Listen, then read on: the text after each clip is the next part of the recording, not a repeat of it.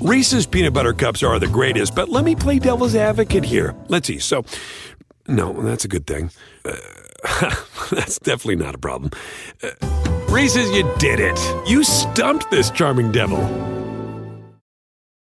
At Bet365, we don't do ordinary. We believe that every sport should be epic. Every goal, every game, every point, every play. From the moments that are legendary to the ones that fly under the radar. Whether it's a game-winning goal in the final seconds of overtime or a shot on the goal in the first period. Whatever the sport, whatever the moment. It's never ordinary at Bet365. 21 plus only. Must be present in Virginia. If you or someone you know has a gambling problem and wants help, call 1-800-GAMBLER. Terms and conditions apply.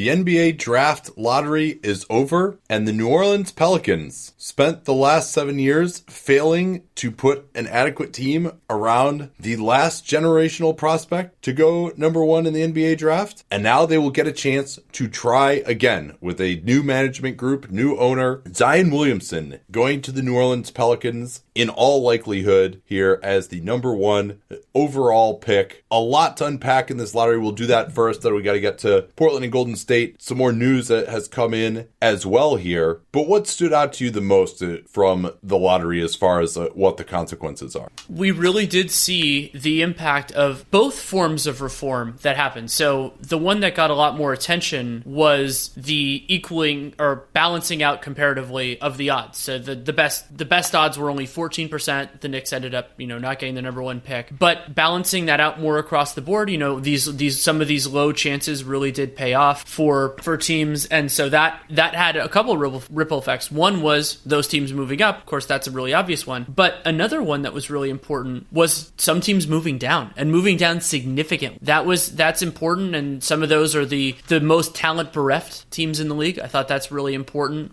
But then the other thing that that uh, hasn't gotten as much attention, and I want to take a beat to talk about it, is moving from three lottery lottery te- like three teams being chosen by the lottery to four. I think that was significant yeah. as well because that gave Cleveland and Phoenix in particular more room to fall. There was there's no guarantee that if you had the worst record, you were going to that you were going to finish no worse than fourth, and if you had the second worst, you were going to finish no worse than fifth. There was there was more room, and we saw some of that come into play. So not only did you have unlikely teams moving up, but throughout the lottery, you had a lot of teams moving down, and how much that matters. You know, we you and I haven't done much of our draft prep yet, so we we can't say you know okay the Hawks moving from the fifth pick all the way down to eight like that that's that's that's definitely bad, but we don't know how bad it is yet because we'll have to see, you know, where where we're drawing the lines. But if that's what the league wanted, if the league wanted for teams that were a little bit better, you know, for the tied for the seventh, eighth, ninth worst records to finish with the first and second picks, they got what they wanted. They're definitely interesting destinations. Let's just go in order here. Number one overall pick,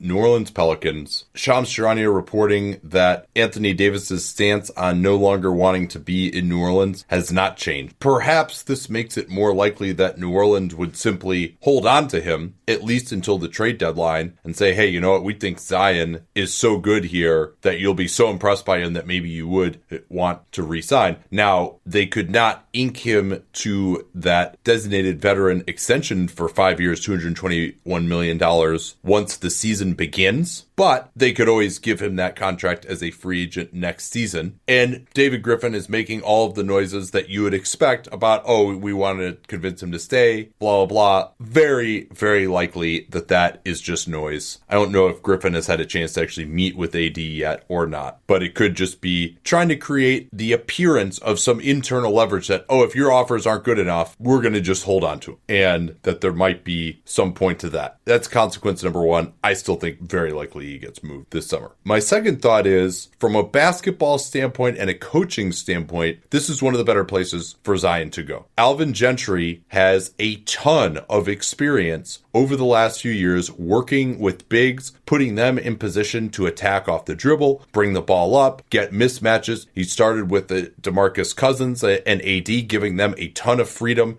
in that regard. And then Julius Randle, who is a, I think, Zion's backers hope, a very poor man's version of what Zion can be on offense. Obviously, Zion much more intriguing defensively than Randle, but Randle had a, a very nice year offensively uh, for the Pels. You know, those are, are similar players, similar body types, similar limitations with the jump shot. Obviously, Zion is supposed to be a much better version, though, uh, of that player uh, on offense. So, in terms of just the fit and the coach, we worried that he might go somewhere where he's going to get stuck with another traditional big, where they just weren't going to have the imagination to use him. And I think Alvin Gentry has shown that he can do a great job of maximizing a player like Zion. So uh, that's a, a really good thing as far as a basketball fit from a marketing standpoint. I'm sure he is not particularly happy, but so be it. And also with the, the addition of Aaron Nelson from the Suns, the longtime Suns trainer that David Griffin had a relationship with back from his Phoenix days, the Pels' terrible health record will hopefully now be a thing of the past. And it seems like they are investing more resources throughout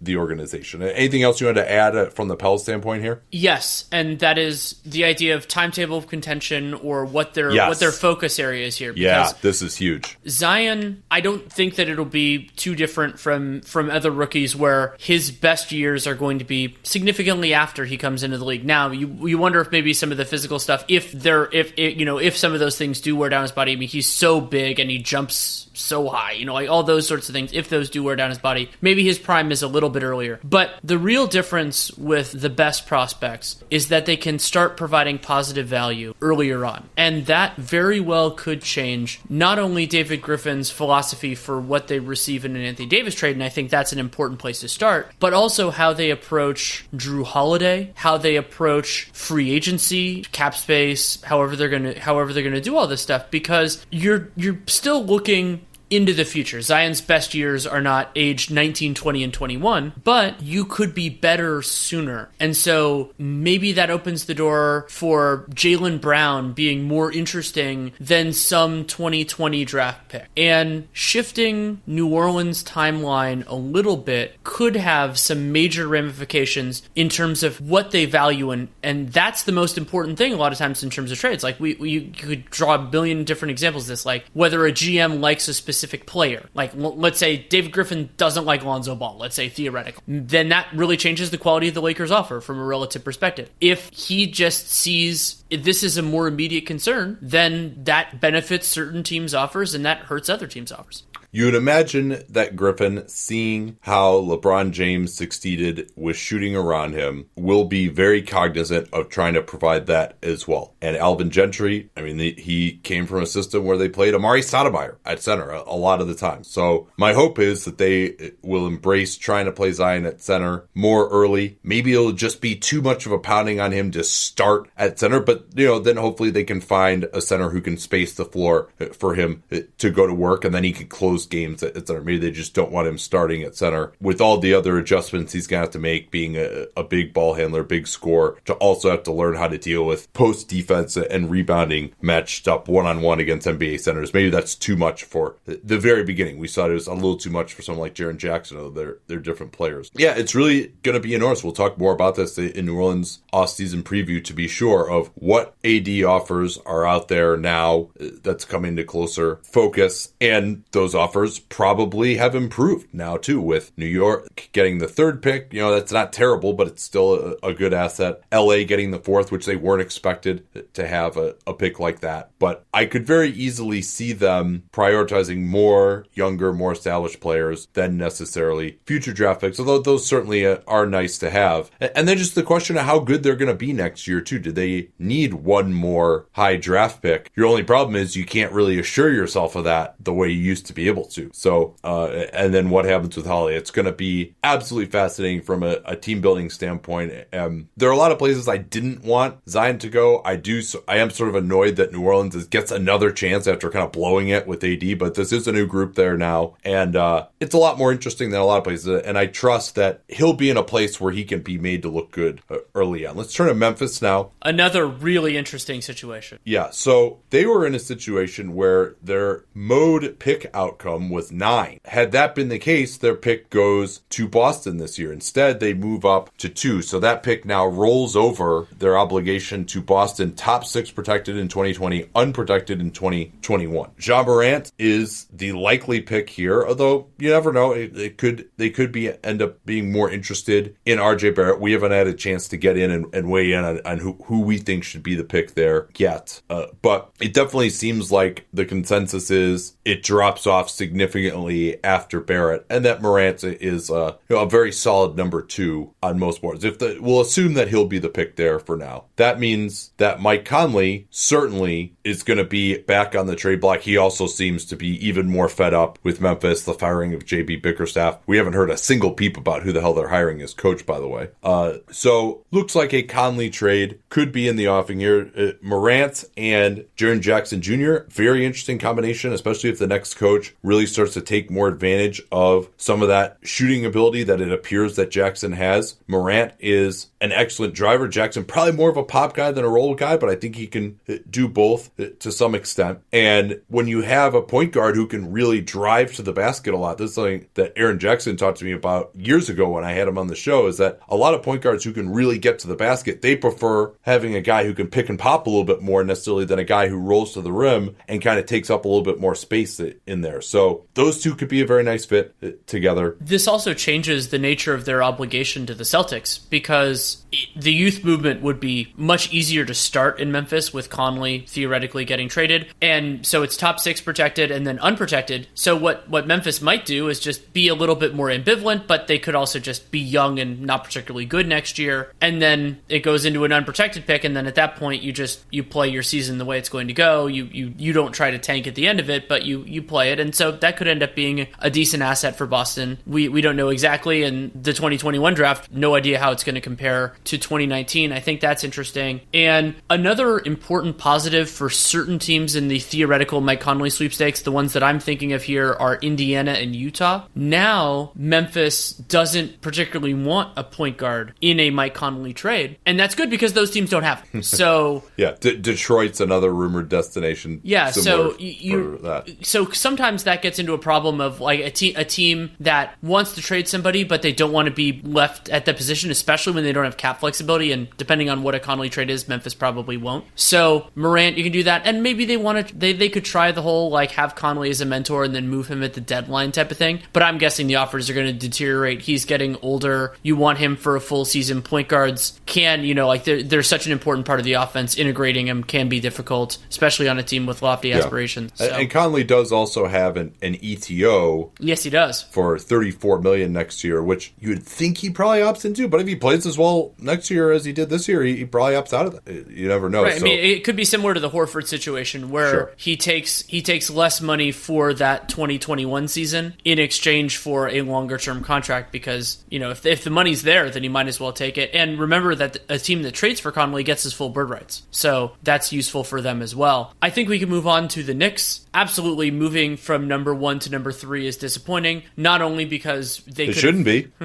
I, I mean, uh, like math wise, it absolutely right, shouldn't right. be, right? I mean, they they had a higher pick here at three than their median outcome. Their most likely outcome was five, 48% of the time, and they had a 60% chance of picking below here. So if you're actually a realist, you should be happy if you're uh, a Knicks fan, even though, of course, you know, they had dreams of Zion and they, it, but, you know, there's this feeling if you have the worst record that you're entitled to the number one pick. And uh, that was never the case. And now it's really no, not the case. 12.5% chance is all it was. So I think to be number three, it, you know, you could have been Cleveland or Phoenix and really been screwed. Yeah, that's a great point. And the Knicks now get a more complicated scenario, especially when you consider that they probably won't know. And I'm going to use, I'm using the word know deliberately here, what's happening in free agency when they make their pick. And some of the players they could be considering might not mesh perfectly with some of the players that they want to get in free agency. That's a challenging proposition. And maybe. Uh, they- yeah, well, and let's be specific there. RJ sure. Barrett is a terrible fit with Kyrie Irving and Kevin Durant. Yes, he is. And Barrett, I, I, think there are reasons to believe that some of what happened to Duke could be toned down and, and that, but he's still, you know, he, he likes to have the ball in his hands and he's not nearly as good offensively as those guys. And Barrett has defensive potential, but he's not all the way there yet. And his timeline is not the same as Kyrie and KD's. So Yeah, and moreover, I mean, we'll see. Maybe he ends up being a difference maker, but uh, it's hard to see that uh, right now. I mean, basically, I'm haven't watched a ton of film movies. He got a lot better, I think, from where he was at the junior level. But from what I saw from him at the junior level, I was not coming away thinking, "All right, this is like a future superstar." Maybe I'll feel differently after I watch more. But uh, and, so and so then maybe they they could use the three pick to trade for somebody else. They could be an established guy like Anthony Davis. It could be. I mean, I I don't know if they have all of the ammo. I do not love Kevin Knox. That's even being polite about it. Ntilikina's value is at a hopefully a nadir because hopefully he'll be better next year. And then they have these other draft assets from the Porzingis trade. Yeah. They had De- Dennis Smith also. Dennis Smith, and so yeah, I mean maybe maybe they, some of that gets like you'd have to go, you have to go deeper into the war chest now because the three pick is not nearly as desirable as one, or in certain circumstances too, depending on how David Griffin feels about Ja Morant. The Knicks could also theoretically move down if RJ Barrett is less interesting to them than he is to other teams. Maybe you can pick up something from Cleveland or Phoenix or Chicago, who is somebody who likes him, whoever whoever that could be. They could you could take advantage of that circumstance, and also theoretically that would also, if you're trading down and keeping that subsequent pick, then that lowers the salary of that pick for cap purposes and everything else. So that could be a possibility as well, or you trade for the future. And I do think that teams are going to approach future picks differently, and this lottery is a good reminder of that. That if it's a, a really bad team, maybe that pick is a little bit less valuable than it would have been in other years. But if it's a clear non-playoff team that might be okay, you know, even though it is only like a five percent chance, I don't know. Maybe maybe you have an understanding that one out of twenty is still intriguing. Yeah, and also they could be in a situation where maybe it's not Anthony Davis that they want to trade for. And remember, they got those two Dallas picks coming in the future, and those picks are a little more valuable now because the Dallas pick did convey to the Hawks, so that moves the obligation to the Knicks closer in time as well. So I think you know whether Barrett and some future picks, or you know what do they think of Dennis Smith in New Orleans. Also, there's the issue that if you're going to make a trade for someone, maybe it's not AD uh, who's making the max, you're going to have to probably sign Barrett and then aggregate him together with some other salary. Actually, that's something we should probably calculate. So they could put together if they guarantee Damyean Dotson and assuming they lay, waive Lance Thomas, they could put together 24 million, 24.6 million if they were to sign the number three pick and then include him in a trade, which you can't do for 30 days after he's signed. Remember, that's the Andrew Wiggins rule. So depending, uh, well, it would be 125% of that either right. way. That's the most that yeah, they could so, So that 125% of Davis's salary for next year, assuming the trade happens after the league year turns over, is or, about or 80% of Davis's salary. Yeah, is uh, 21.7 million. the number. Yeah, so so they would have enough there, but they they would have to sign the draft pick uh, to trade for Davis, or you know if it were someone making more than that, then it, you it could run into even further problems. Uh, L.A. This pick seems like even more trade bait. They're really the fact that Darius Garland is is mocked to go there when he played what four games this year at, at, at Vanderbilt shows you just how much of a drop off there is uh, considered to be. You have guys who are really just more project more as role players, even if they work out pretty well. Uh, aside from Garland, hard to imagine considering LeBron's timeline. Usually, I'm for keeping draft picks. It really, to me, just doesn't make any sense at all to hold on to this pick. And this is pretty interesting though for LA because maybe you can get your second star under contract. We'll talk more about who that might be in their offseason preview. But maybe you get your second star, you know, someone who's not as high level as, as Anthony Davis, but someone who could really help you out. And then you still have a, a fair amount uh, of cap space uh, to work with. Now, whoever they get will be making more than that pick will, and they'll have to include some other salary there uh, as well. And that could get complicated. So you're probably going to face some issues getting three stars on the roster, but maybe you get the second star and then you still have room to, to fill out uh, with some role players uh, as well. It certainly helps them out uh, a lot. And, well, you know, again, we don't know what David Griffin thinks of some of their assets for AD, but this certainly helps their chances. And they could go after a series of different people just who are who are under contract. And then you, I'm sure you meant this, but just to say it outright, if they can solidify that deal before free agency starts, then you can also use that player as a part of your pitch. Like, hey, you're not just coming to play with LeBron, you're coming to play with LeBron and trade acquisition X, even if the deal hasn't been formally right. consummated, if it's announced. And so that gives gives yeah. that player a bit of confidence. Maybe that combination is a better fit for their talent. All right, we'll, we'll go through rapid fire here. Cleveland. Oof, this hurts. It, it does. They really need another difference maker for uh, this rebuild. At five, doesn't seem likely likely to happen. Now, what does that mean for the Kevin Love trade? There isn't quite as much urgency to move on from Love as far as their own pick next year because you know you're not improving your odds that much by being a bottom three versus you know number six or number seven seed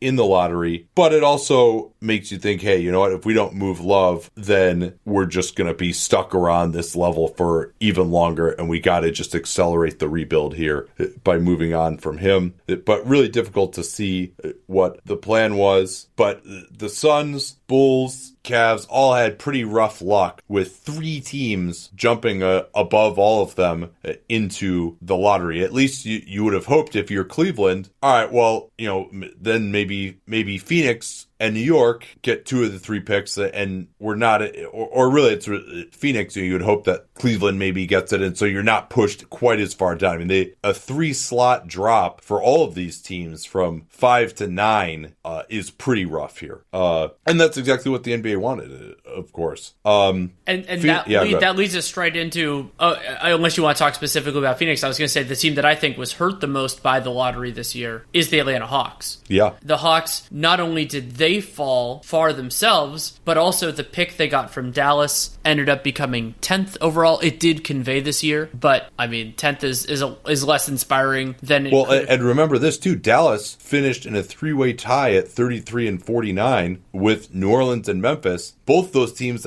ended up moving up uh, as well. So to have Dallas be the one 33 and 49 team that doesn't move up, and then the fact that they didn't win, uh, that, that they're last in that drawing. I mean, it's been it's been pretty unlucky for Atlanta overall. Right, and so now the Hawks get both those picks. They and they're eight, they're eight and ten. Their own pick at eight. Dallas's pick at ten. And also, you could argue that Cleveland, you know, ending up at around fifth, that means it's less likely that Cleveland's pick is going to convey next year. That's top ten protected. So another weaker asset for the Atlanta Hawks. They could still get difference makers to be sure, yeah. but it, and, it's harder. Yeah, and Dallas uh, is a loser uh, as well here. They had decent odds of moving into the top four themselves and holding on to this pick, which they did not expect to be in this position, supposedly, when they made the trade for Doncic. But with Porzingis presumably back next year, with them going to use 30 million in cap space that's going to potentially disappear going forward, that it's going to be difficult to roll over with Porzingis presumably making more money going forward here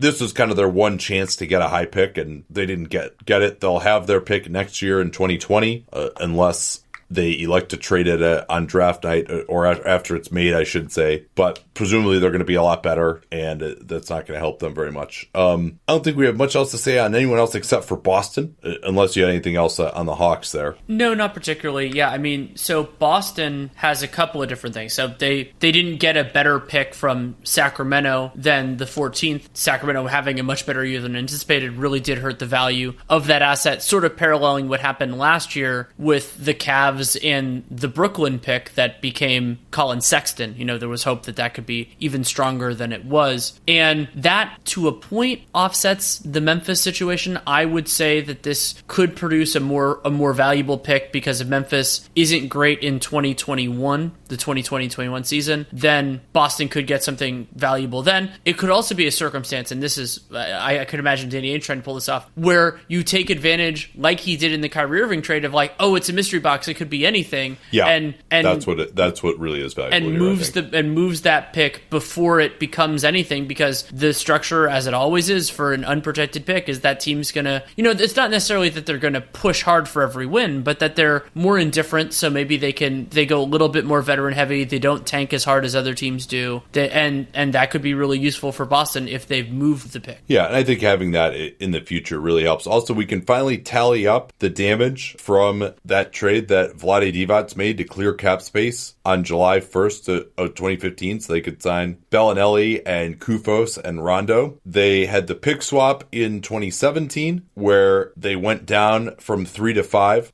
as a result of that pick swap. They originally drew three, Sixers drew five. They had to swap that. That pick then, of course, uh, was included in the Markelle Fultz Jayson Tatum trade. And then, of course, they lose the 14th pick uh, in 2019. So actually, not as terrible uh, as it looked well, at one time. especially if they weren't going to take De'Aaron Fox at three, which theoretically we, we don't know what, what Sacramento would have done there. But Yeah, I mean, yeah, I mean, you is- can uh, after these playoffs, you might argue that Fox is uh, is better than Tatum, and that actually worked out uh, okay. And then uh, the fact that they had this unexpectedly great year and, and were uh, gave up the 14th pick ended up not not being quite as damaging. Uh, should we hit some news here before we do Golden State Portland? Yeah, we could push back Golden State Portland. I have I have no problem whatsoever with that. And where I want to start is thankfully with Brett Brown not being fired. That would have been I think that would have been a pretty significant mistake. And Josh Harris told ESPN and Woj on Monday night that he's sticking around. And it would have been also something I thought about over the last couple days as it was you know rumored, percolating, all that kind of stuff. Is that Brett? Remember, think about that. Brett Brown basically was their lead executive during a lot of the like draft type stuff last year because Elton Brand didn't get the job until later. Yeah. And that would be pretty would have been a pretty amazing drop from being like the not only the coach but to the kind of de facto GM to losing the GM spot, which was always fine, to to losing it. But Brett Brown was the best option for them. I don't know how that affects their planning, but I'm happy he still has the job. Yeah, Mark Stein had reported in the lead up to Game Seven that a second round exit meant that it would be tough for Brett Brown to survive. They did have that exit in heartbreaking fashion. Woj then shortly after reported that Brown would be retained. He actually had agreed to an extension that hadn't even started yet, and I'm sure that was a, at a pretty significant number. Stein tweeted that he was just wrong, uh, and he was told by two sources that was the case, and that turned out not to be the case. And I, I believe Mark because clearly Josh Harris could easily have nipped these rumors in the bud at any time by just saying he was going to return next year, regardless of what happened. And Harris gave a press conference that was originally supposed to be his end of the year press conference before the playoffs even started, and then ended up doing another one uh, today, uh, or maybe it was yesterday, I can't remember. But perhaps this was they realized that the optics were ridiculous. Perhaps they fought really hard and losing on a shot like that, he wanted to give him a chance to come back. Perhaps they took a look at the landscape of available coaches and there weren't any that were going to do a better job than him, which I find the most compelling reason uh, to hold on to him. So uh, he will return, and now it's up to Elton Brand to find a backup center this uh, offseason who won't hemorrhage uh, four points a minute in the playoffs, uh, in addition to retaining some of these players if that's what they want to do and uh, building out the rest of the roster. Speaking of hemorrhaging points, Terry Rozier is unhappy, and it I it's it totally makes sense for a lot of different guys in Boston that this season was a a big adjustment and and just tough because they had all this team success last year. They made the Eastern Conference Finals. They made it to a Game Seven against Cleveland, relying not on Kyrie Irving and Gordon Hayward, but on a lot of young guys, including Jaylen Brown, Jayson Tatum, Terry Rozier. And Rozier basically said that he's that if it's the same roster, he doesn't want to come back. Two problems with that. One, he's a restricted free agent, so what he wants doesn't matter a whole heck of a lot. And then the other part is he didn't have a particularly good year. I mean, so Rozier last year was his career high at a whopping 52% true shooting on 20% usage. This year, despite playing with and against inferior talent because he's more on the second unit, efficiency dropped, assist rate stayed about the same, usage rate dropped. And those Boston lineups when he played without Kyrie did not score particularly well. Some of that is, you know, the surrounding talents worse, but even when he played with Al Horford, it wasn't particularly in, it wasn't great offense there. And so I understand where Rozier is coming from. I also wonder why his whether it's him or his representation is wants him to be spreading this out there. It doesn't really seem to be helping anybody. So, I mean, he can say whatever he wants. It's a free country, but it's it is a little bit weird, and he it, and I don't feel as much sympathy because he didn't have a good year. Yeah, that, that would be my point as well. There, like, okay, this idea that oh yeah, he didn't play well. I mean, what's more likely that he didn't play well because having to come off the bench again messed with his head, or he didn't play well because he just wasn't that good this year. I, am going to go with uh, door number two uh, on that one. And, you know, for him saying, all right, I don't want to go back if the roster is the same, well, you know, presumably that means Kyrie Irving not being there and him not wanting to come off the bench. But yeah, I mean, it, it's one thing to be like, oh man, he was so good at, in limited minutes and on any other team he would have had a bigger role. I mean, he played like an average backup at best this year. So we'll see what kind of an offer he has available. The Cleveland Cavaliers have hired John Beilein, who was in the NBA process with the Detroit Pistons last year at the job that eventually went uh, to Dwane Casey. Beilein uh, out of Michigan, known for running a, a ton of pick and roll, also known for having a lot of control over his players, which I think he's going to have to relax some. The Cavs did a number of interviews for head coach, and the rumor is that they may look to one of those gentlemen who to be Beilein's lead assistant. And at 66, he is the oldest first time permanent head coach in NBA history and is the third oldest coach in the NBA behind Gregg Popovich at 70 and Mike D'Antoni at 68. The Cavs did go through this long process. However, it seemed like some of this is Dan Gilbert really wanting a college coach. You remember his pursuit of Tom Izzo years ago, uh, for example, a face to face meeting between Gilbert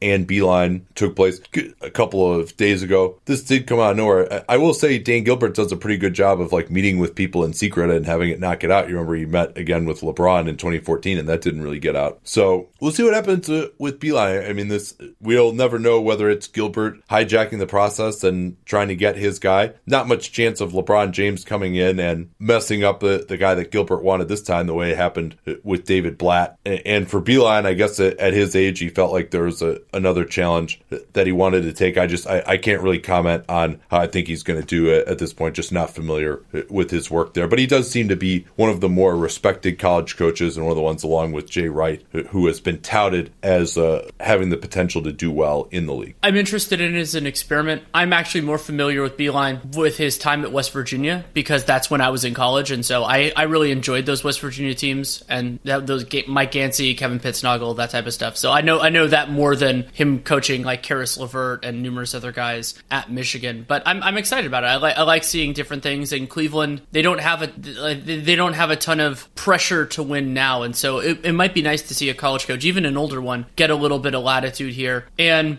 another retention by the Los Angeles Clippers front office. Jerry West has agreed to a new contract to stay with the franchise. This is after Trent Redden and Michael Winger previously turned down, or at least, you know, they, they chose to come back to the Clippers when after being pursued for other offers in, in different places. And so always a nice sign to see those people want to come back. And the Clippers have a very big offseason. We'll do their preview at some point. I'm, I'm really excited about it. And then we also have some news out of Utah. Yeah, can hit this one quickly. This is just the higher title, higher salary, same guys doing it. Dennis Lindsey, now executive vice president of basketball operations over general manager, and Justin Zanik is elevated to general manager from assistant general manager. Recall Zanik had that time in Milwaukee where he looked like the GM in waiting and then he did not get that job that went to Jon Horst due to some ownership infighting. And then good for Utah to just uh, allow him to return since uh, they obviously uh, believed in him and it looks like he'll be with the franchise for years to come. And then the NCAA is forming a committee, that's what they do, to look at possibly relaxing amateurism rules. They will not be considering the idea of paying athletes as employees, but they may allow players to profit from their likeness. And I think this is always where this should have gone the Olympic model. All right, we're not going to pay you directly, but whatever else you want to do, go ahead. And yeah, you know what? That might lead to boosters paying players through Jim Bob's car dealership or or whatever. But I mean, to me, as long as the university or the coaches directly are not paying the players, because that just makes it too difficult as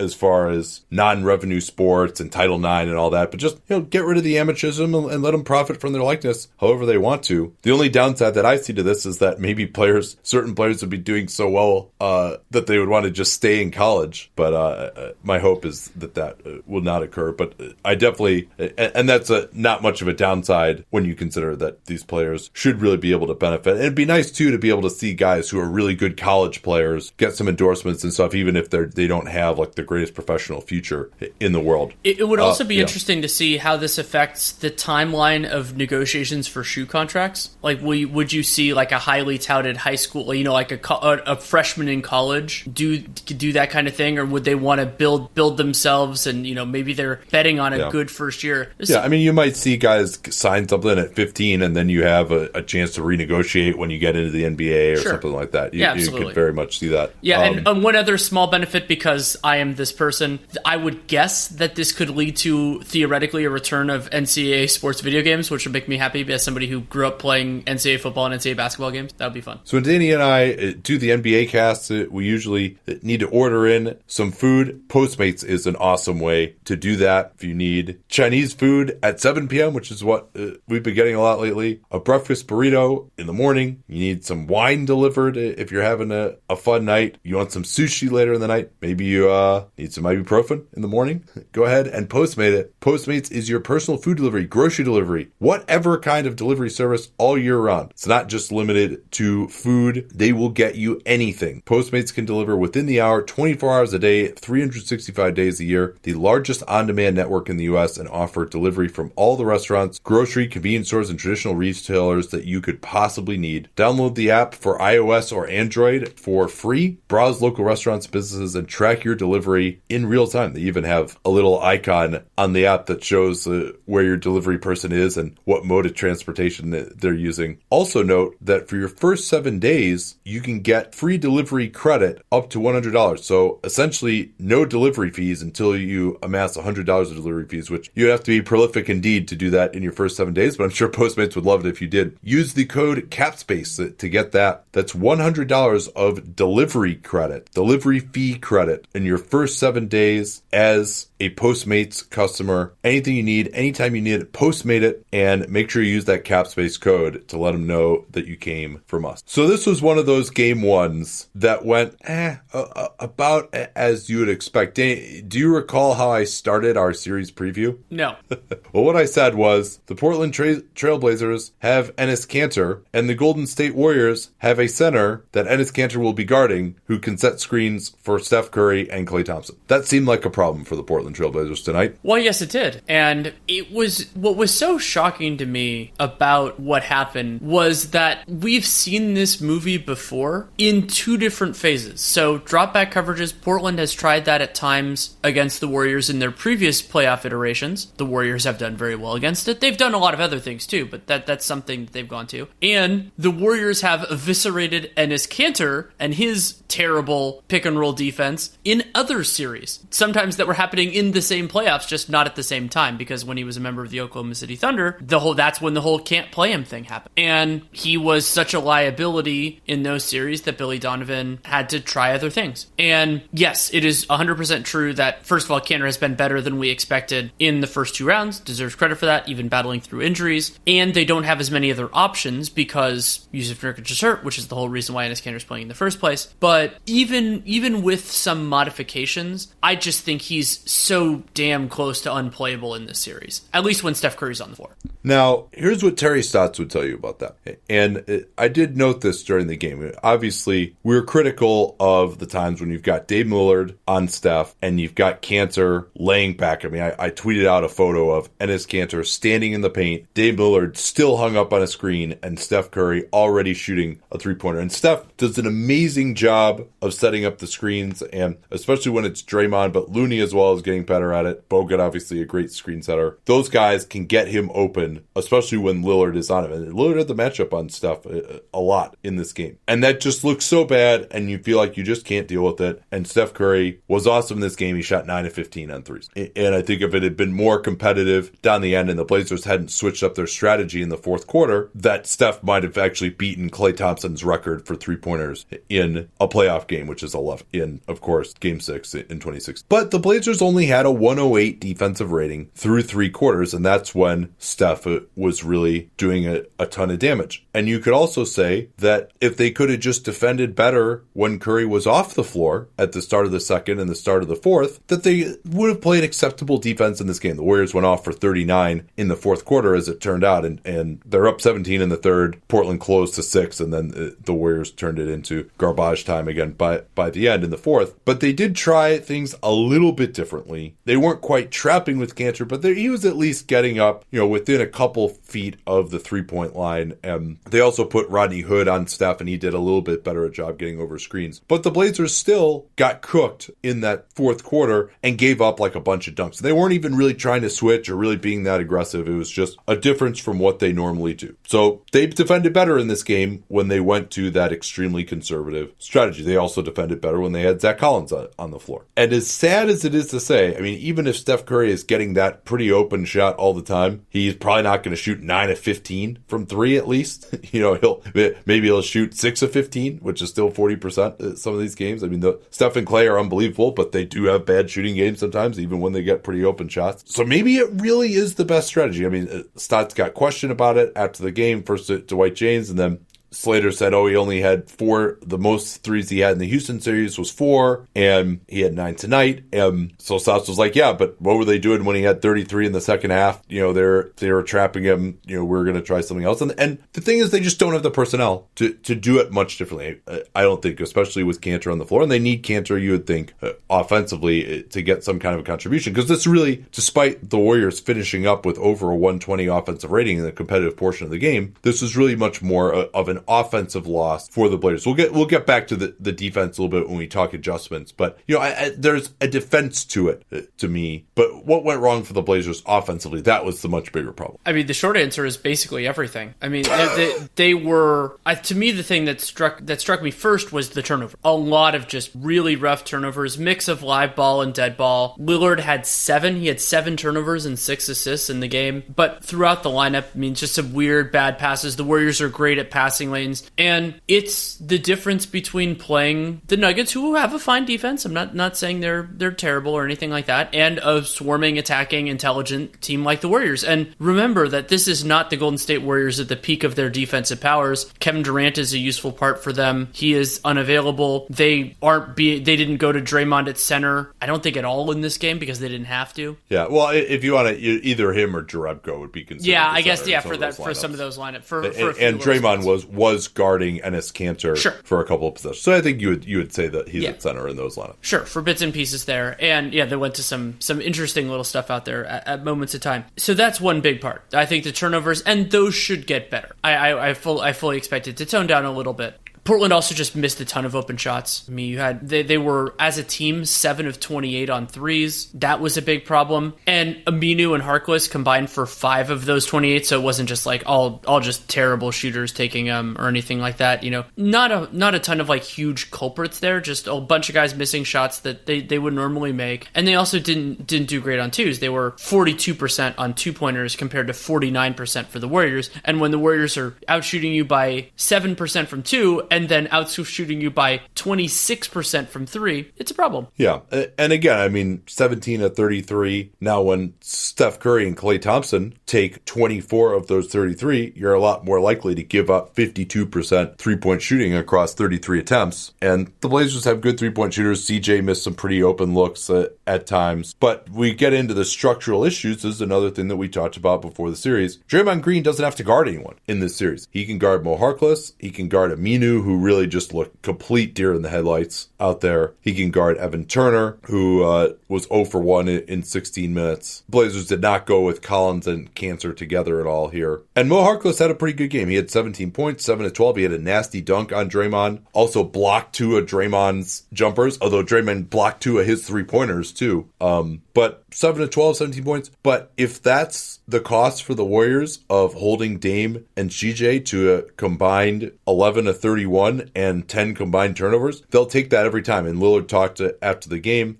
about how they were making him play in a crowd. And it was clear, number one, that the Blazers were a very tired team. I and mean, they'd been playing every other day. They had that quadruple overtime game. Pretty much every game was close in that Denver series. Both those guys played the entire second half against Denver. And then they fly to Golden State and have to play them. Completely different team, a more exhausting team to play with their ball movement and their transition. You know, Lillard was guarding Torrey Craig in the last series, and he had to match up with with Steph a lot in this series. And then the defense of the Warriors, I mean, the number of times that Iguodala, Green, Looney, even Steph, you know, is more of a ball hawk than any of the Denver guards. That those guys all just show up in places that were not expected. You know, there's CJ McCollum thinks he creates separation and pulls up for a mid ranger uh, off the pick and roll. Seems like he's open. And then Andre Iguodala just comes off of Dame Lillard behind him. CJ is not the greatest vision and just like forces CJ to throw a desperation pass out because he's about to block his jump off, jump shot coming off of Dame Lillard. Like those are the type of plays that the Warriors were making. Draymond was just hanging out in the lane. They took a, a lot of charges and, and blitzed the pick and roll a lot harder with much longer players. You know, this isn't Nikola Jokic and Mason Mason Plumlee trying to slide with you. This is players who are aggressive with long arms, who will pick your pocket, who will make you defensive and throw a duck pass that's going to get intercepted because they got some sharks on the backside too. So Portland's not going to turn it over 21 times again. They're not going to have 26% turnovers in the first half, which was the would have been over a full game the worst in any game but one over the last five seasons. To turn it over that many times over a full game to give you an idea of how bad that is with, with those 13 first half turnovers. So where do you say that Portland can go from here? I think their best shot of winning games in this series is to start Zach Collins or just try to pair, try to make sure Enes Kanter is not on the floor when Steph Curry is on the floor, and then wherever you can kind of pick his spots outside of that. And so the starting lineup is the easiest place to, to have Zach Collins to kind of get those things in line. Curry's minutes are very well established, so it is easier for Stotts to develop a counter there. He's going to, unless he's in foul trouble, play the whole first and third, sit at the beginning of the second and fourth. So Kanter should definitely be out there during those minutes. Zach Collins was out there for most of those in game one. That's one adjustment. I would consider just shift, maybe shifting Rodney Hood's minutes around a little bit, getting getting more players that the Warriors have to actively defend on the floor. You know, stacking that and and stacking the minutes that their best players are on the floor, going a little bit more offensive there, and saying, hey, we're not going to defend the Warriors super well, but let's see if we can score. Kind of like it happened at moments during the Nugget series as well, to go in that direction. And something that I found hilarious about this game was Terry Stotts has this, especially in the second quarter, runs this lineup that is extremely bench heavy. In game one, it was just CJ McCollum as the starter. Then it was all it was four bench guys, and that allows Kerr to go with what Ethan Sherwood Strauss called the the whimsy lineup, but basically this really bench heavy lineup as well. And the Warriors actually outscored the Blazers, I believe, in both of those iterations. And I think maybe Stotts can use Kerr's ethos against him a little bit, and if if he gets comfortable in that attacking, you know, maybe going with some lineups that that have a little bit more oomph, whether that's adding in another starter and and also like it feels like there's more of a place for Al, Al Farouq Aminu in this series than the 19 minutes he played. He's been bad though. That's true. He has. Uh, and I, I, mean, this is I mean the the limitations of this Portland roster, and and this is remember this is Golden State without Kevin Durant, and they're making these guys. And Portland's going to play better. Golden State's going to shoot worse. You know, I think Portland is going to be competitive in games in this series. It would help if they could get more than two fast break points, too, by the way. But this is why we talked about, you know, with Denver, for example, and just that whole side of the bracket of this is just a completely different series. And Kerr, as nicely as he could, basically said that when he talked about, oh, yeah, we can play 11 guys now. It's a different series. But that's because when you're playing against the Houston Rockets, they have shooting at pretty much every position. They have will they will go after your worst player. If you try to trap them uh, on defense, you try to trap them and pick and roll Harden is going to carve that up. He's going to get guys open threes. He, he can roast guys with a step back. Lillard and McCollum, for all of their brilliance, are not at that level as one-on-one players, and so you can take the ball out of their hands pretty well. I mean, and both those guys are going to have moments in the series where they're going to look really unstoppable, but they're I don't know if they can do that on a consistent basis. And the Warriors can blitz them, and then Portland doesn't even have like a stretch four. They don't have a single player who can play the four that Golden State's going to even think twice about leaving. I think of that like in this day and age, how difficult that is to deal with. And you've got the best defensive player left in the playoffs, probably in Draymond Green. Maybe the best defensive player in the playoffs to begin with, guarding, not guarding that player. And so it's just, it, it's really difficult for them. And then, you know, they don't have Nurkic either, which doesn't help. Um, oh, and you haven't even mentioned Evan Turner. I mean, Evan Turner's yeah. presence in this series, it, it, could help Draymond depending on when he plays, but that helped keep Jonas Jerebko on the floor. And I mean, not that Jerebko, it's, it's such a huge boon for the Warriors that he gets to play, but it's another reminder of how limited this Portland team is that even some of their high paid players off the bench, you don't have to worry about that much. Well, and that's why that second group was actually able to be okay because Jerebko is a pretty decent sh- shooter. Quinn Cook, two for three. I still maintain that Quinn Cook can make a pretty solid backup point guard for a team that has a, another creator. Like he can shoot the ball and he competes on defense. That's not bad for uh, uh, you know, Jordan Bell is, can do some things. He had a nice game uh, tonight. He, had three assists and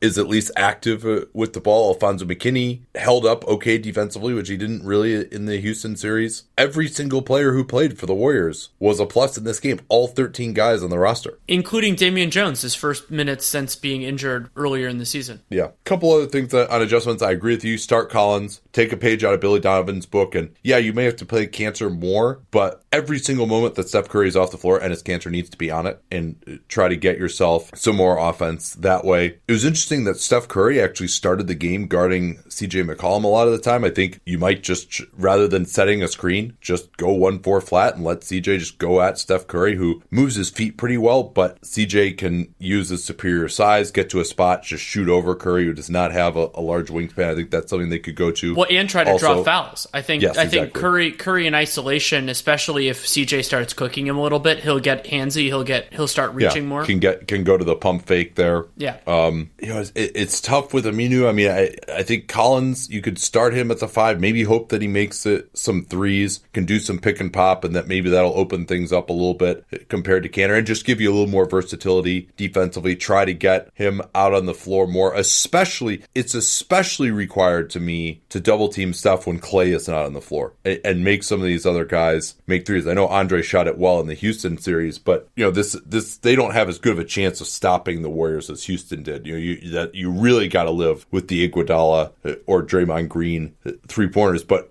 when Klay is off the floor at the end of the first and third quarter, and it's just Steph, you really got to get out of his hands. Uh, the Warriors were doubling Enes Kanter pretty much on the catch early, and he had three assists early on, and then they went to a little bit more conservative style with that and waited until he put it on the floor and got into his move, or it was just Draymond Green guarding him, and his post ups didn't go nearly as well after that. Kanter did have five offensive rebounds and, and got a few more team offensive rebounds, but missed a bunch of tips, really wasn't able to convert, wasn't able to get the Warriors to commit fouls, and he ended up with four turnovers, 10 points uh, on 10 shooting possessions. They'll, you got to get a lot more from him offensively to justify his presence out there defensively. But this is really what it comes down to for Stotts. And it really takes me back now to 2016. And one of the things that we said pretty early on in this podcast was if you're really serious about beating the Warriors, you need to practice all year like you're going to be playing them. And the Clippers, in particular, that 15 16 season, were like, hey, they need to just practice switching everything because that's really the only way you're going to slow these guys down. Even with no KD, Steph and Klay and the movement and the screening and the intelligence are just too good. Maybe if you're Uh, have personnel like Milwaukee has with Bledsoe and the length that they have, or Toronto with all the great defenders that they have, or you know Boston back in the day when they had Avery Bradley, maybe then you can think about stopping them with a conventional defense. But it's probably not going to happen otherwise. And this Blazers defense was a below average defense in the regular season and uh, easily the worst defense uh, remaining uh, in the playoffs. The worst defense probably of any team even that was in made it to the second round. And so now everyone who's saying, well, they should switch, they should switch. Number one, that's worked terribly for the Blazers in the past when they've tried to go with like Aminu at center, Harkless at the four. Didn't work at all. They, they just the communication was terrible. They haven't practiced it at all. And the Warriors, you know, if you want to switch against Houston, okay, they're not going to put pressure on your communication. You still got to stop James Harden. That's tough. But you're not going to be like, oh man, we screwed up this communication. The Warriors are too good at that. They'll slip screens. They'll cut to the rim. They've been playing. They just spent the entire series playing it against Houston, moving the ball really quickly.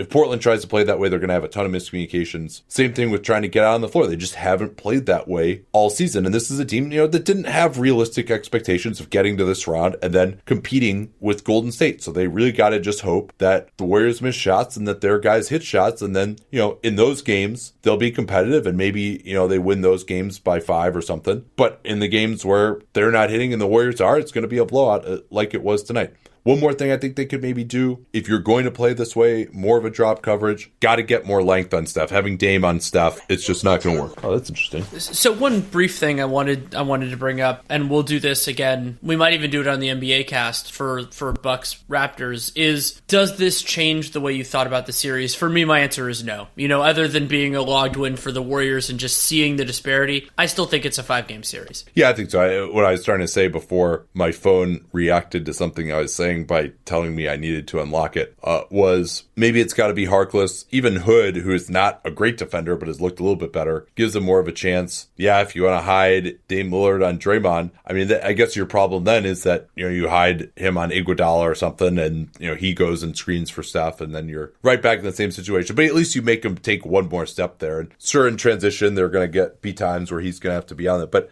Dame has improved a lot defensively, but he's not going to get over a screen and contest stuff From behind. It's just not going to happen. So Harkless, maybe even Evan Turner could guard Steph. Just someone who has enough length and energy to get over a screen and contest Steph from behind, and at least force him into two point range uh, on some of those screens. But yeah, I mean, I think Portland game two is very likely to be closer. Portland will play harder. They'll they'll have been here for a while. They'll have a chance to get used to playing a great team. But it, it, it does make you feel that Portland has little chance in this series. Let me see if I got anything else here. The Blazers did do a nice job of faking dribble handoffs and driving to the rim. Zach Collins uh, was pretty good at that. You, you can watch for that. In the next game, uh, I did think that Golden State made a lot of defensive mistakes in the first quarter, and the Blazers missed some layups, missed some threes before Golden State's defense really clicked in. It, it that may, could have maybe changed things a little bit. Uh, One other thing that I thought was interesting: there were five different Warriors that had two or more steals in this game. That is an incredible number of different players, thirteen in total, and the Warriors had seventeen fast break points compared to only two for Portland. But the way that they wreak havoc, it, it's an adjustment, but it's it's just such a big change for Portland to deal with after the Denver series, where you know Denver had some moments, but they weren't they weren't stressing you out every dribble like the Warriors do, like the Rockets do. Yeah, that, that's uh, that's a good point there. I mean, yeah, that, that number of steals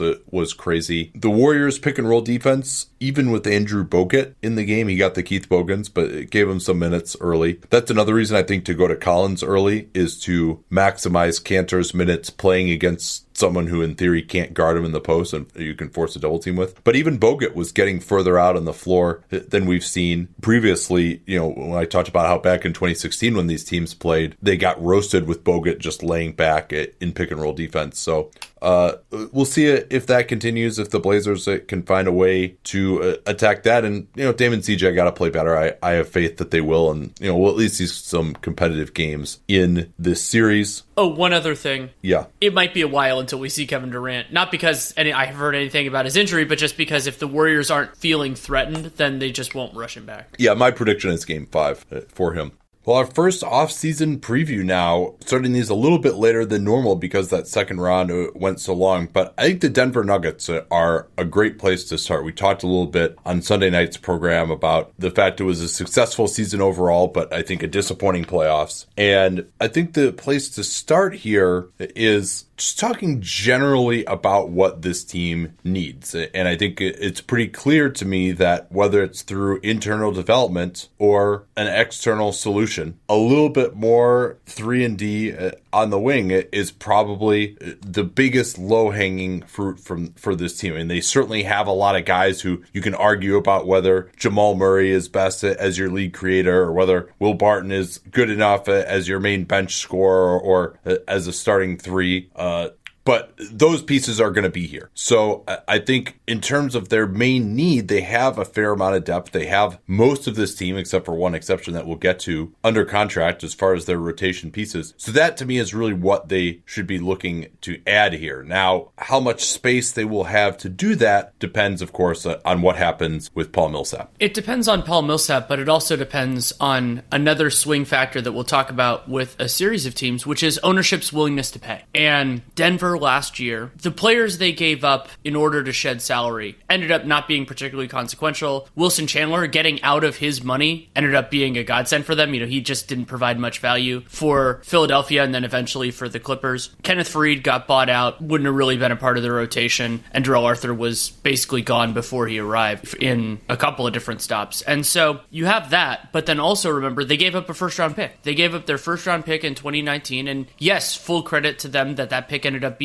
worse because they were better than we anticipated. But I think that's another part of the framing here because Millsap is an important part, and, and I want to talk about that. But also remember that if we're in the idea of what do they need, one of the other ways in a theoretical maximized Nuggets scenario would be using some or all of the trade exceptions they created by moving those other guys. They have a 13.7, $13.8 million one for Faried, 12.8 for Wilson Chandler. Probably not enough to get you a star or anything like that, but if ownership ownership were more willing to kind of push the limits a little bit, they could get somebody who would help, even if they have a deep rotation already. Yeah, so here's where they sit uh, with the Millsap situation. They have a team option on him for exactly $30 million next season. If they were to decline that team option, they would then have $18 million in cap space uh, with which to work. So think about that as you can decline Paul Millsap's option, let him go, and replace him with an $18 million player, maybe for more than one year. If you keep Millsap on the books, at that 30 million. Now you're 11 million dollars over the cap and you've got about another 12 million or so below the tax. You've got 12 players already on roster. This isn't including Trey Lyles restricted free agent hold, which I, I think it's unlikely.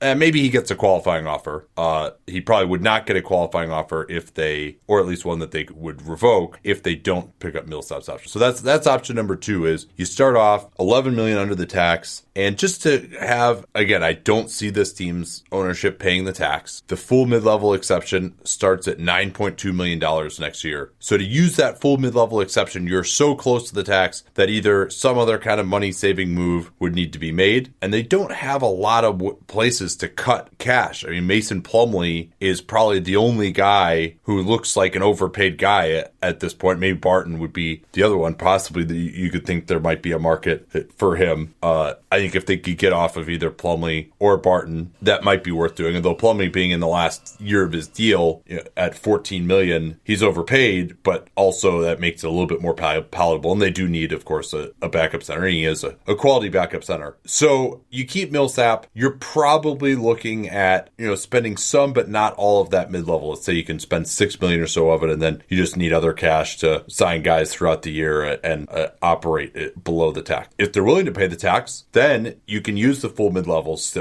and you could go all the way up to the apron you would have $18 million in, in room there. So you actually could use the full mid level, and I think that could be a pretty powerful tool for them. Uh, so that's scenario two. We'll talk about who they might get with the full mid level in a second. Scenario three is you decline the option on Paul Millsap, and then you agree to bring him back at some kind of a number that's lower than $30 million on a longer term deal. And we talked about this a little bit in the power forward section of, you know, what would it take if you're Paul Millsap? What would you offer if you're Denver on that type of deal, what is your answer to that? Would you go two years, 50 million? Would you want a third year? Uh, Paul Millsap is uh, not a spring chicken, although I, I, thought he defensively looked pretty darn good uh, again against uh, first round level of playoff competition. Let's be clear, you know, they weren't playing teams that are at the highest levels in these playoffs. Millsap is 34 this summer, so I mean, those extra years really do start to add. And from his perspective, that 30 million is is a lot of money. And so you think about basically, so you take that number, whatever the the offer is. So let's say it's it adds two, take away the option, and then two years, fifty million. Basically, that's a one year, twenty million dollar extension. Is a way to think about it. The accounting would be different, but that's a way to think about it. From Millsap's perspective, I think that's a pretty good risk mitigation.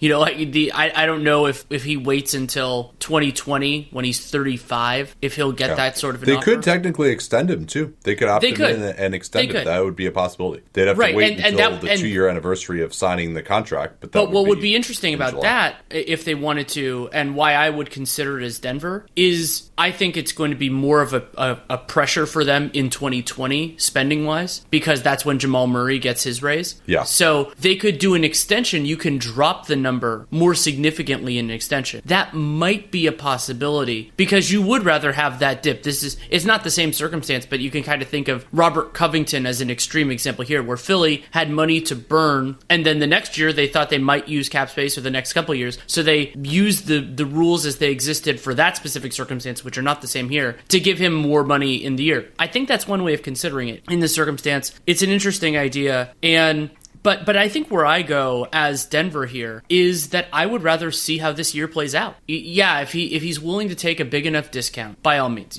Let's say it, for whatever reason he's willing to take 40 or 45 over 2 years, so then it's only like a 10 or 15 million dollar contract. A, you get the luxury tax benefits, you get a little bit of breathing room this year, and it's not that much more money. But I could understand why Millsap wouldn't want to do that. And maybe Michael Porter Jr. is awesome. Maybe you don't need a forward as much as you thought you did. Maybe the young players are progressing at a different different stage and you're conceiving of the team differently. So I actually think that the, the team option is pretty palatable for Denver as well. Yeah, and you just opt him in, and you can always do the extension later on. Now, eh, the benefit of kind of doing the extension right now in conjunction with opting him in is what you said. You can kind of treat it as, hey, we're going to opt you out at 30 million, so treat this treat this as like a 30 million dollars in this year, and you can get a balloon payment this year, and now you're going to take less on the end. Whereas if they opt him in just keep him around, you can't really do adopt that negotiating strategy any longer. So the other interesting thing though is that I mean you think about the core of this team, and you've got Gary Harris, Nikola Jokic, and Jamal Murray. Maybe one of Porter or Beasley or Hernangomez, you know, one of those guys that could come up. But really, it's those three guys, and they need you know Paul Millsap is going to be too old to be a part of this team three or four years from now. And Harris has already got an extension. Millsap, or, or I'm sorry, uh, Jokic is on a near max contract. Murray is going to be there next summer. Although they could just wait with Jamal Murray and have him use his $13 million cap hold to use cap space next summer. If they do that, they would have $30 million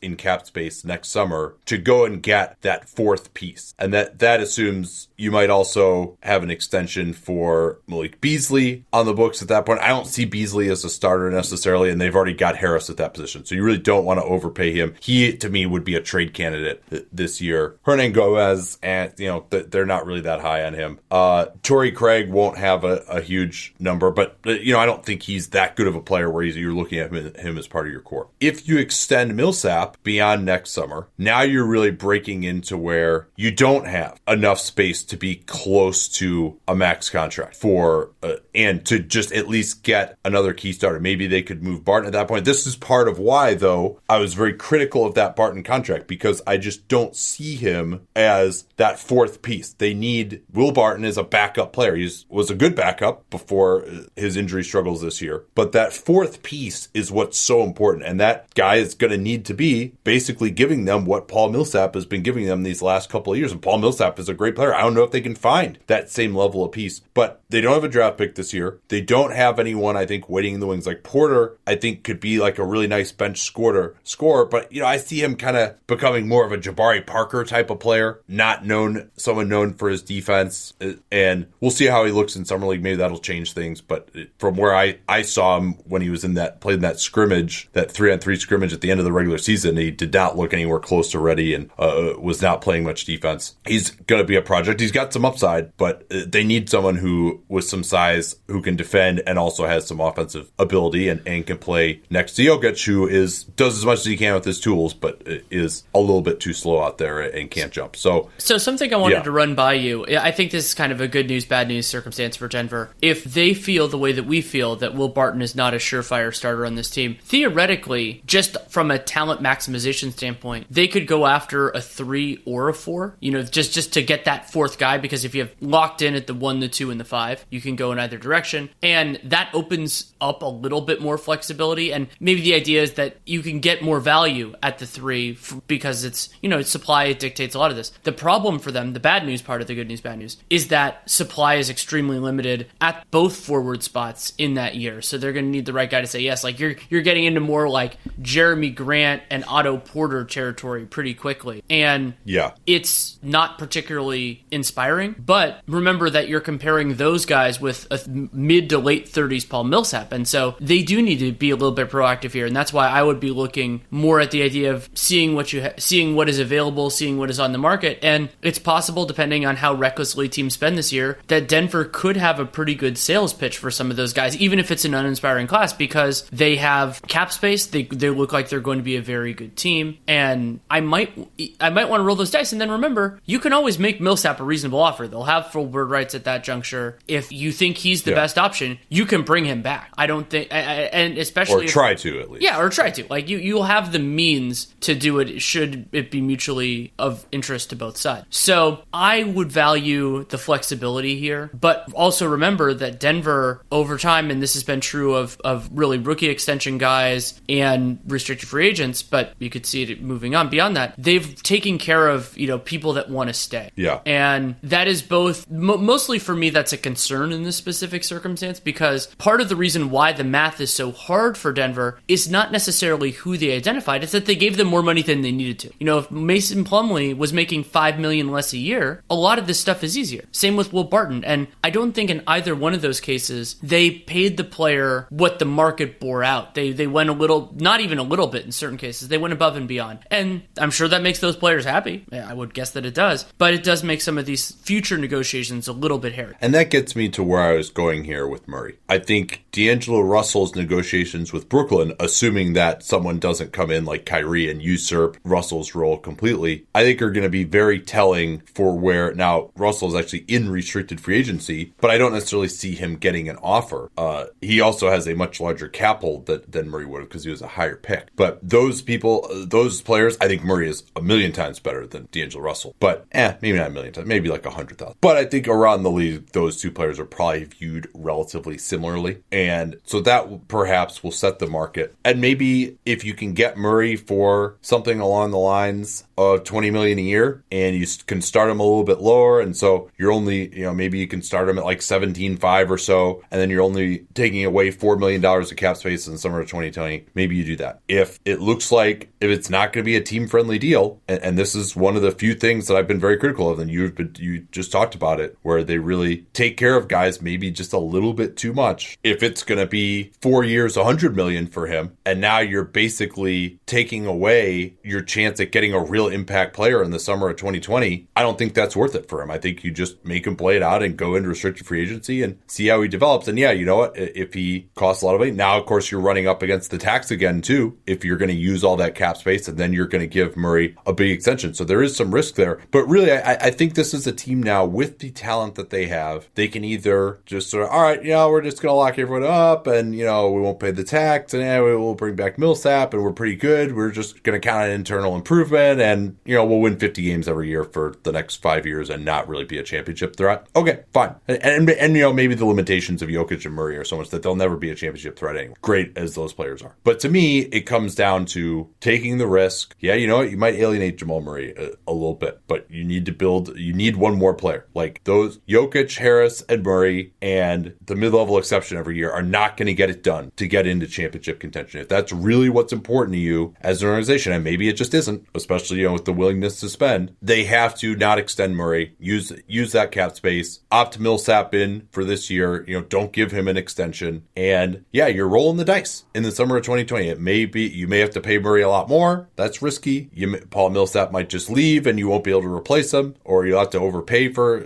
some other player who doesn't fit that well, or you could look really, really good in the summer of 2020 and get that last. So that's uh that's really to me what it comes down to here uh, with this offseason, which is an absolutely critical one for this group. And you know, they've already gone a little too far in kind of overvaluing their own guys. They've done a great, great job other than that. I mean, I know it, it I, that probably gets lost sometimes in my discussing Denver's aversion to the tax and also uh, the fact that they overpay their own guys because that's easy to talk about. You know, I mean, it, it, I think it's, and that's something that people miss. It's obvious that they've done a great job in, in identifying this talent and developing it, developing it. So don't think that I, I'm not giving them credit for that. Uh, but I think now they, they need to really be bolder than I think they have been. No pun intended, Colorado. It's a big decision to make. And something else that, that I like to talk about when ownership is involved is it's not only about their willingness to spend now, but especially in Tim Connolly's situation, it's about calibrating what that's going to be moving forward. Philadelphia, when we talk about them, this is going to be a big issue there too, where making long term commitments, whether that's to Paul Millsap, Jamal Murray, Malik Beasley, whoever, they need to know what the deal is moving forward because otherwise you get into the circumstances which happen all the time of a team where, oh, like Washington is probably the single best example of this, where every individual decision was reasonable, at least, let's use that line, but the collection of those otherwise reasonable decisions doesn't make sense and it creates an untenable situation.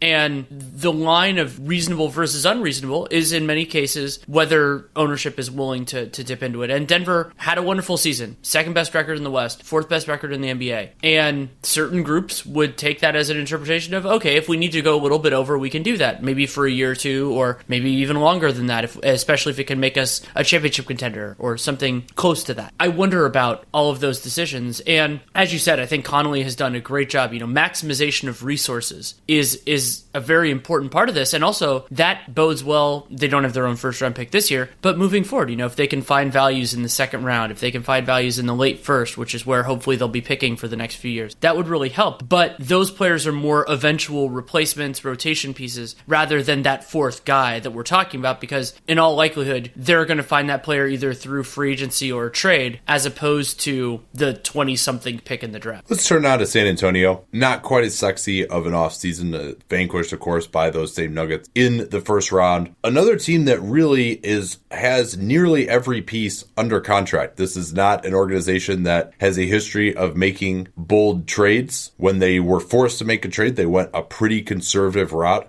in bringing in uh, DeMar DeRozan. But at the top of their list, uh, they've got DeRozan at 28 million, LaMarcus at 26 uh, on the extension that he signed a couple of years ago. And really the only swing piece here is Rudy Gay. Gay, you remember, signed for the mid level on a one plus one two years ago. Then he opted out and they re signed him for 120% of that for last year, uh, which was 10 million. And now his cap hold is 13 million. You take that off the books and this team has $5 million in space. So there's really no reason to not re sign him if they try to, or, or if, if they can. That cap hold is 13 million. They can pay him up to 175% with the early bird rights he has since he's been on the team for two years of that 10 million last year. So they can pay him up to 17.5. We'll see whether he is happy there or not and how many years he wants to, he wants going forward. Do they give him a one year, $15 million deal? And then you do that and you still got plenty of room below the tax. You can probably use your full mid level exception there. Uh, but that's really the swing piece. I don't, I, I think they're going to try and get Dejounte Murray back, develop him. They're going to try and develop the Derrick White, who, who flashed, uh, but also had some struggles in that Denver series. And other than that, I mean, they're only free agents are, guys who really just were not part of the, team. Dante Cunningham, Quincy Pondexter, Donatas Motiejunas, and then they'll they'll have two first round draft picks: the 19th, which is their own, and then the 29th, uh, which was from the Kawhi trade. It belongs to Toronto. When San Antonio made the Kawhi DeRozan trade, it was really a two year at minimum bet on DeRozan and LaMarcus Aldridge. Both of those guys had fully guaranteed contracts for 1920 as well, and then in 2021, DeRozan has a player option, 27.7 million. I'm guessing, uh, you know, from a financial perspective, my instinct right now would be picking it up. Though again, that depends on the. He's kind of in the Horford range where maybe he can get a better long term contract at that point than yeah. he could by waiting until 21. He'll be 30 at, at, that point. Right. So that's important. And then the same year in 20 in next summer, LaMarcus has it's either going to be 24 million or a partial guarantee of 7 million. So as of right now, I'd expect that he'll be back. So maybe it ends up being a three year experiment. Could be two. Depends on factors that we don't have right now, but we're in the middle of that. And it would be very hard for San Antonio to change midstream. They don't have a ton of big positive value contracts. They have interesting young players, but they're not really at the point where you'd want to move them, and it wouldn't even really be clear what you would be moving them for. To me, Rudy Gay is the swing point in terms of this offseason, but the they have two really challenging, fascinating extension negotiations. That's the to me the most interesting part of their summer. Dejounte Murray. Well,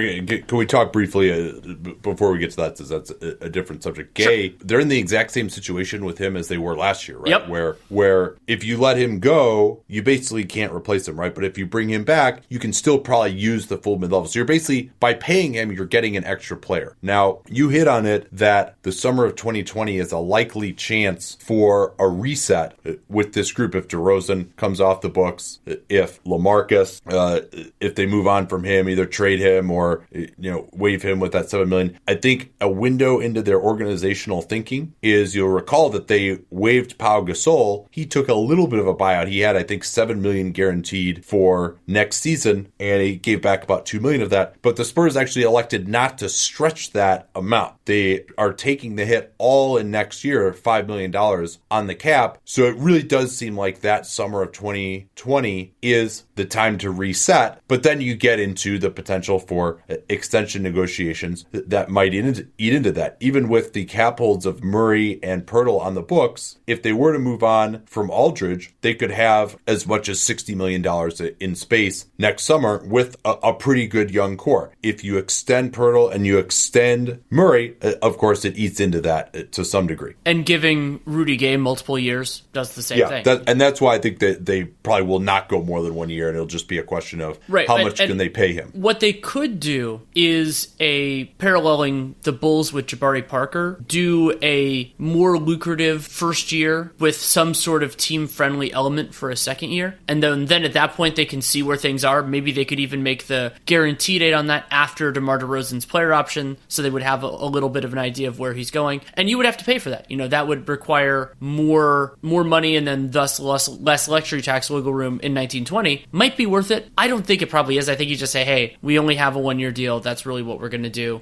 unless. Yeah, and he may find something elsewhere, but I mean, this Sure, they, absolutely could. They have absolutely nothing at the three, uh, and you know maybe DeMar DeRozan is their three now, but you know, the, we saw the difficulties that DeRozan prevents for team building in that Denver series of just who is he going to guard? Uh, Well- well, because he can't guard the best wing scorer, and he can't guard any kind of guard who's doing pick and roll either. So you're just you're kind of stuck with him defensively. it also makes for a challenging defining success question because DeMar DeRozan's issues are far more prevalent in the playoffs than they are in the regular season, even though they were present in the regular season too. And maybe they just go, we're going to just have to deal with that. That that we can't we can't really do much better than than Rudy and all these other things. And we're they're not really well situated necessarily to winning a, a couple of playoff series in this iteration. Down the line, depending on how this works out, could be very different. You ready to move on to the extensions? Uh, one, one more thing here. Sure. So Rudy Gay right now, I mentioned they can pay him up to 17.5. The mid-level exception is 9.2. They've already got 13 guys under contract for next year when you include their two draft picks. With Gay,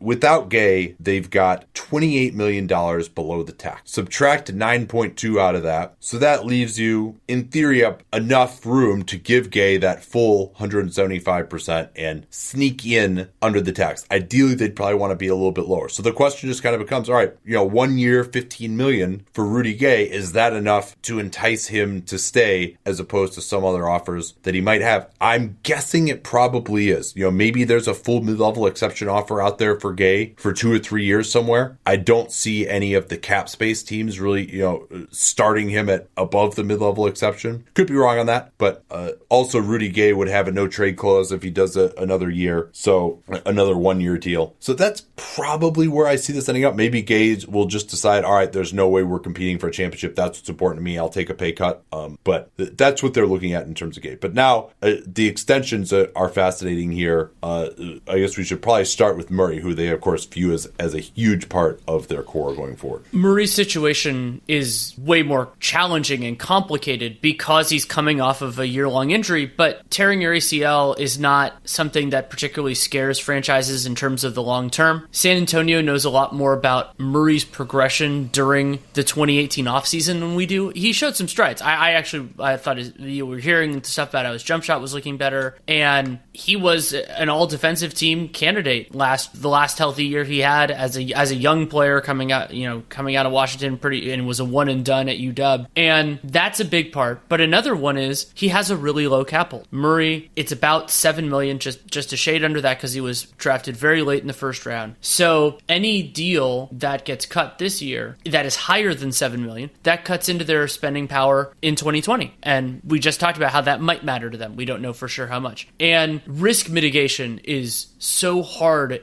for both sides in this case because we don't know exactly what Murray is. And so, from his perspective, maybe he takes a little bit less, gets life changing money, seals that in, and wants to do it. But from San Antonio's perspective, they don't know exactly what they're getting back. They don't know how his fit is going to be with Derrick White, who really blossomed this year. So, I could imagine these negotiations just the sides being a little bit too far apart unless one of them is less comfortable with risk and that kind of open, or less or more, depending on which side we're talking about, more more comfortable with risk, and then that creates the the narrow middle ground where a deal can happen. Yeah, it's just uh, Murray has so much potential, and yet is also just so unproven. And then the in- injury throws even more of a, a, wrench into that with the low cap hold. Also worth noting, the Spurs don't do a ton of extension uh, for rookie extensions, at least. But they, you know, they haven't had guys since Manu and Parker who are really that amazing, other than Kawhi. And Kawhi, I'm sure they would have extended him, but they wanted to keep his low cap hold so they could sign Aldridge. Although supposedly that was something that Kawhi was never that pleased with. Uh, so I don't know. I, like what what is your offer to Dejounte Murray? Is it you know it seems like it's got to be under 15 million a year, right, to, to be worth it? And yeah, from San Antonio's perspective, yeah, I would say yeah. you would you would want to go under that. I would be thinking more in the 10 to 13 range if you could pull it off. And I could see Dejounte Murray being like, hell no, you know, I'm a, I'm a starting caliber point yeah. guard. I'm I'm one of the best defensive guards in the entire league. There is a risk there, but like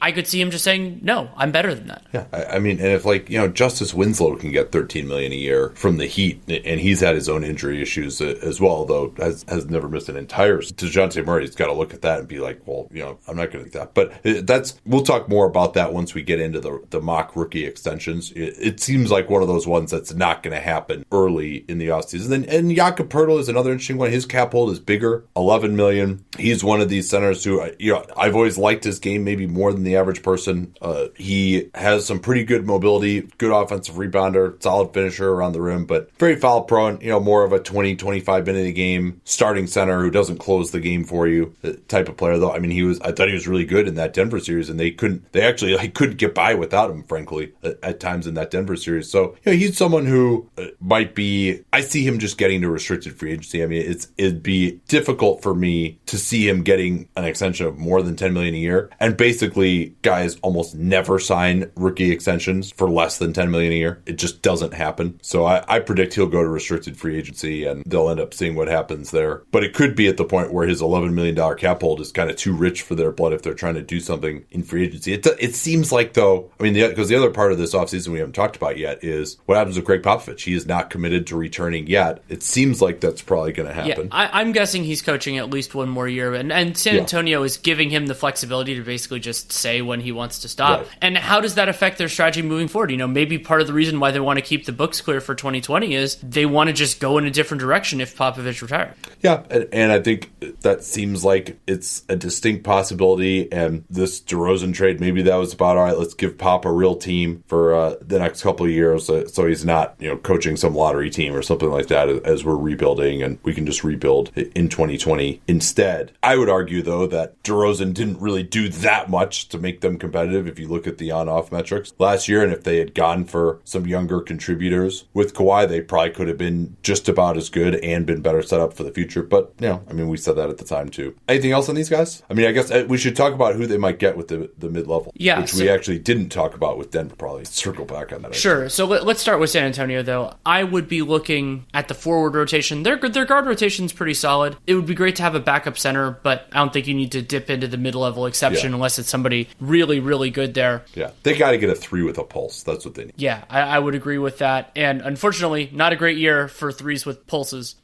uh, you know who I, I, think would be an excellent fit there is DeMarre Carroll. Yeah, I like him, and I and I think and, he, and he could fit he's, well with Rudy Gay as well. Yeah, he's one of these guys who you know he's not that good, but he's going to come up in every one of these teams we talk about. So you start to think uh, even at 32, he's probably going to have a market. Uh, you know, a, a James Ennis type it, it could be useful for him. And another guy who I mean, uh, I we talked about it when we did the small forwards, but Harrison Barnes will probably be back with the Kings in one form or another. Jimmy Butler and Khris Middleton are off the table for most of these teams. So then you're only really starting three on the market after those guys is Bogdanovic. And then you've got, even as just established rotation guys or guys who have some starting experience, you've got Ariza, Carroll, and James Ennis. And every team in the league needs a three. So uh, yeah, good luck. Good luck getting that guy, one of those guys with your mid level. Theoretically, if San Antonio were to go with more Aldridge at center, you know, that could be squeezing Poeltl a little bit. A couple different ways it could go. If Al-Farouq Aminu's market dries out a little bit, I th- I agree with you that three is a bigger need. If you could get him for the mid level, I think he's going to get more than that. I think he deserves more than that. But I don't know. I, I feel like that would be an intriguing fit at, at, at, the four, and you would need to slide some things around. But I think he's a really good basketball player, and he could fit well in in their system, maybe more than some other. Yeah, or maybe it's uh, JaMychal Green. It could be a, a, guy that they would look at, or you know Marcus Morris. I mean, they may have to just kind of go go more for the all right, this guy is a four, but we're going to play him a three type of guy, like a, a, and play Morris and Gay together, and you probably get enough offense there, and Morris guards whoever's. So uh, there are a few options who are more on the power forward line. Maybe uh, as far as someone a little bit less expensive, Wilson Chandler could be a possibility. Jared Dudley would would be interesting in San Antonio also. How would you feel about McGruder? Yeah, I'm not sure they feel like they want to wait for someone in restricted free agency though. That, yeah, that's probably that, that, where. That's true. And, and and hard to imagine that the Clippers aren't going to retain him. I think that that was a brilliant move by them, and with his low cap hold, he'll fit right in with what they're trying to do to give him uh, some decent depth. Hey, Danny Green could be available. I don't see him going back there though. Uh, yeah, I mean, it's uh, someone at, at, the two can make a little sense there, give you a little more size, but then you know, the DeRozan is just so hard to fit around, man. It's just really difficult because I mean, you just you have to play him at the three defensively, and then you maybe hope that your four can guard the good three on the other team, and then DeRozan guards the other team. It just it's so difficult when he can't guard anybody at all. It's really difficult to fit around him. What about for Denver? Sorry, sorry that we're disjointed here, but I mean, exact same list of names, right? Pretty much, yeah. I mean, and for for Denver, similarly, they really don't need twos. But you and I both feel that's Malik Beasley's position. They have Gary Harris locked in. They have Malik Beasley there, and Will Barton is a two, and Will Barton is a two. So you're looking more on the forward line than the twos. And the, even though shooting guard is a plenty narrow position in the league right now, the three only guys are tough where you can't slide, you can't really slide guys up. And Denver, though, for for their problem, I think is because of what we're talking about with them in 2020. If they want to go the conservative route I was talking about, yeah, maybe you do give out more than a one year deal at the mid level. Now, generally, the history of the mid level exception, other than PJ Tucker, who's been one of the, the greatest signings that you could ever have with the the full mid level exception, but generally those guys end up being pretty bad contracts. And so, what they can do with one year at that and then not impact their 2020 space at all? Or do they want to say, all right, we want to get someone who's going to help us a little bit more, and now we're going to, again, negatively impact our ability to get a real true difference maker if such a player exists? I realize that's a risk